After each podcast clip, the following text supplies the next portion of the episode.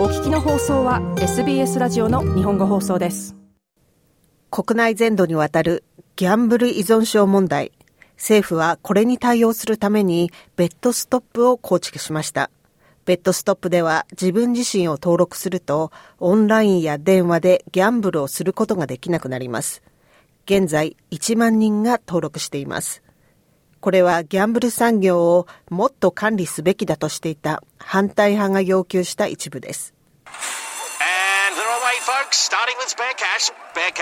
ほら、みんななくなっちゃいました。はじめは小遣いで始めて、それが食費や住宅ローンの金までいっちゃいました。そしてあなたにがっかりした仲間から借りて、ほら、貯金もなくなっちゃいました。あなたの家族も出て行っちゃいましたね。そしてゴールみんなどこから来てどこに行っちゃったんでしょう。これはギャンブル反対派ギャンブルアウェアの広告です。10月16日から22日のギャンブル依存症意識週間に全国的に流れました。連邦政府はギャンブル依存症を減らすための対応をしてきました。最新の措置としてベッドストップがあります。これは国内の自主的ギャンブル規制登録リストで8月から運用しています。そしてギャンブルで全財産をなくしたマリリンのような人を助けるのです。3万ドル以上、本当にショックです。こんな大金があったら私は何ができたかしら。でももうなくなってしまいました。私はもう同じ過ちを犯さない。私はもう絶対に戻らないということを確かなものにしないといけないのです。自分のためにもう戻らない。それ以外はどうでもいいの。私は他のことに全くお金を使わなかった。庭の手入れにも、服にも、家にも、何にも。家族は壊れ、30年、40年という友情さえ失って、鬱になり、感情が安定しません。感情の起伏は制御不可能です。私は女友達に電話して、銀行口座に50ドル入れてもらうようお願いし、牛乳とパンを買います。冷蔵庫、財布、銀行口座が空っぽなんて生まれて初めてです。だから私は助けが必要なんだと自分に言い聞かせます。こんなことを続けてはいられないんだって。マリリンさんでした。7月にミシェル・ローランド通信省はベッドストップを発表しました。マリリンと同様な悲惨な状況に陥った人を助けるためです。What BetStop means is that with a single touch, ベッドストップは1回登録するだけでいろんなオンライン賭博をしないよう自主規制することができるようになります。オーストラリアでは150もの資格を持つギャンブル運営会社があります。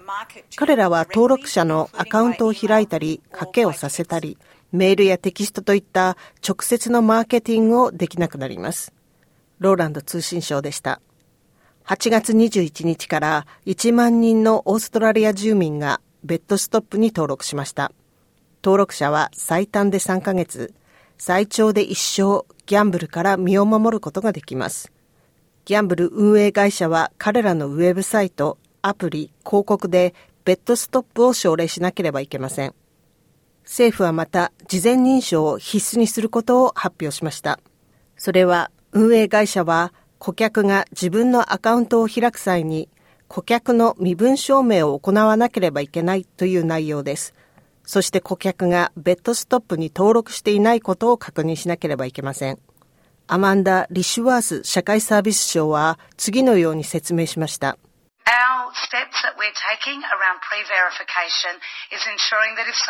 事前認証に関する手順は次のようになります。誰かが賭けをするためにアカウントを開いた場合、必ず身分証明をしなければいけません。賭けを行う前までにしなければいけません。これは、ベッドストップが有効であるためにとても重要なことです。しかし、彼らが本当に実在する人間であること、18歳未満でないことをオンラインで証明することがとても重要です。ですから、これは非常に重要な措置なのです。それを72時間に短縮するまでに2週間かかりました。リシュワース社会サービス省でした。キャロル・ベネットはギャンブルの問題を考える団体、アライアンス・フォー・ギャンブリング・リフォームの CEO です。彼女はアルバニージー政府が大きな改革を示したと話します。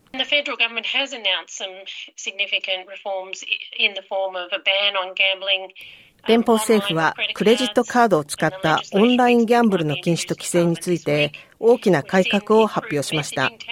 私たちは今週国会で法案が発表されると期待しています。私たちはギャンブル広告での注意書き、8月についに開始した国内自主規制リスト制度ベッドストップの発表を見てきました。確実に改善してきています。ベネト氏でした。ベネト氏はまたギャンブルの統計について懸念する点を挙げました。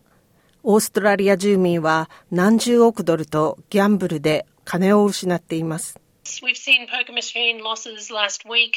We released some information about ポーカーマシンで人々が負けた金額について先週 COVID-19 の前後で何が起こっているかを発表しました。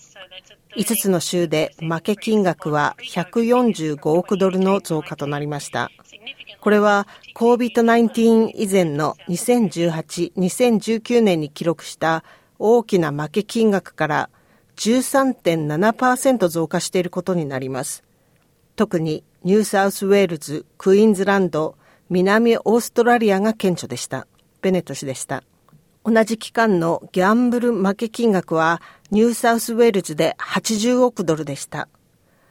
The Alliance for Gambling Reform の推進チーフ、ティム・コステロ氏は、ギャンブル依存症は公衆衛生に関わる問題であり、政府が行った施策は賞賛に値すると話しました。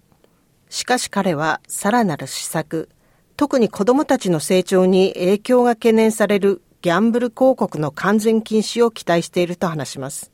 Dads and mums have had a collective psychic vomit about their kids literally being groomed 多くの親は裏口であるノーザンテリトリーで登録された海外のギャンブルサービス団体によって彼らの子供たちの成長過程で悪い影響があると不安になっています。多くのイベントが他のオーストラリア全土で起こりました。これは強い関心事です。もしアルバニージーやダットンが単に、ええ、私たちは超党派のレポートを実行していますよと言ったとしても、ギャンブル産業ががっちりと与野党の政治家をあまりの長い間抑えているという事実は変わりません。ですから、ギャンブルが一番の公衆衛生問題なのです。コステロ氏でした。6月に超党派グループ合同ギャンブリング改革委員会は報告書を発表しました。それは二大政党の半々からなる8人の国会議員が関与する2年間の聞き取り調査によるものです。その報告書でこの国のギャンブルに関わる問題解決のためにいくつかの勧告を紹介しています。その一つはスポーツイベントのライブではギャンブル広告を禁止するというものです。先週発表のオーストラリア通信メディア機関のレポートでは1年間にラジオとテレビで100万件以上のギャンブル広告が放送されたとしています。合同ギャンブリング改革委員会の報告書では、オンラインギャンブルに対する事前コミットメント制度の義務化、ギャンブル被害の防止と依存症治療サービスへの資金の増額も求めています。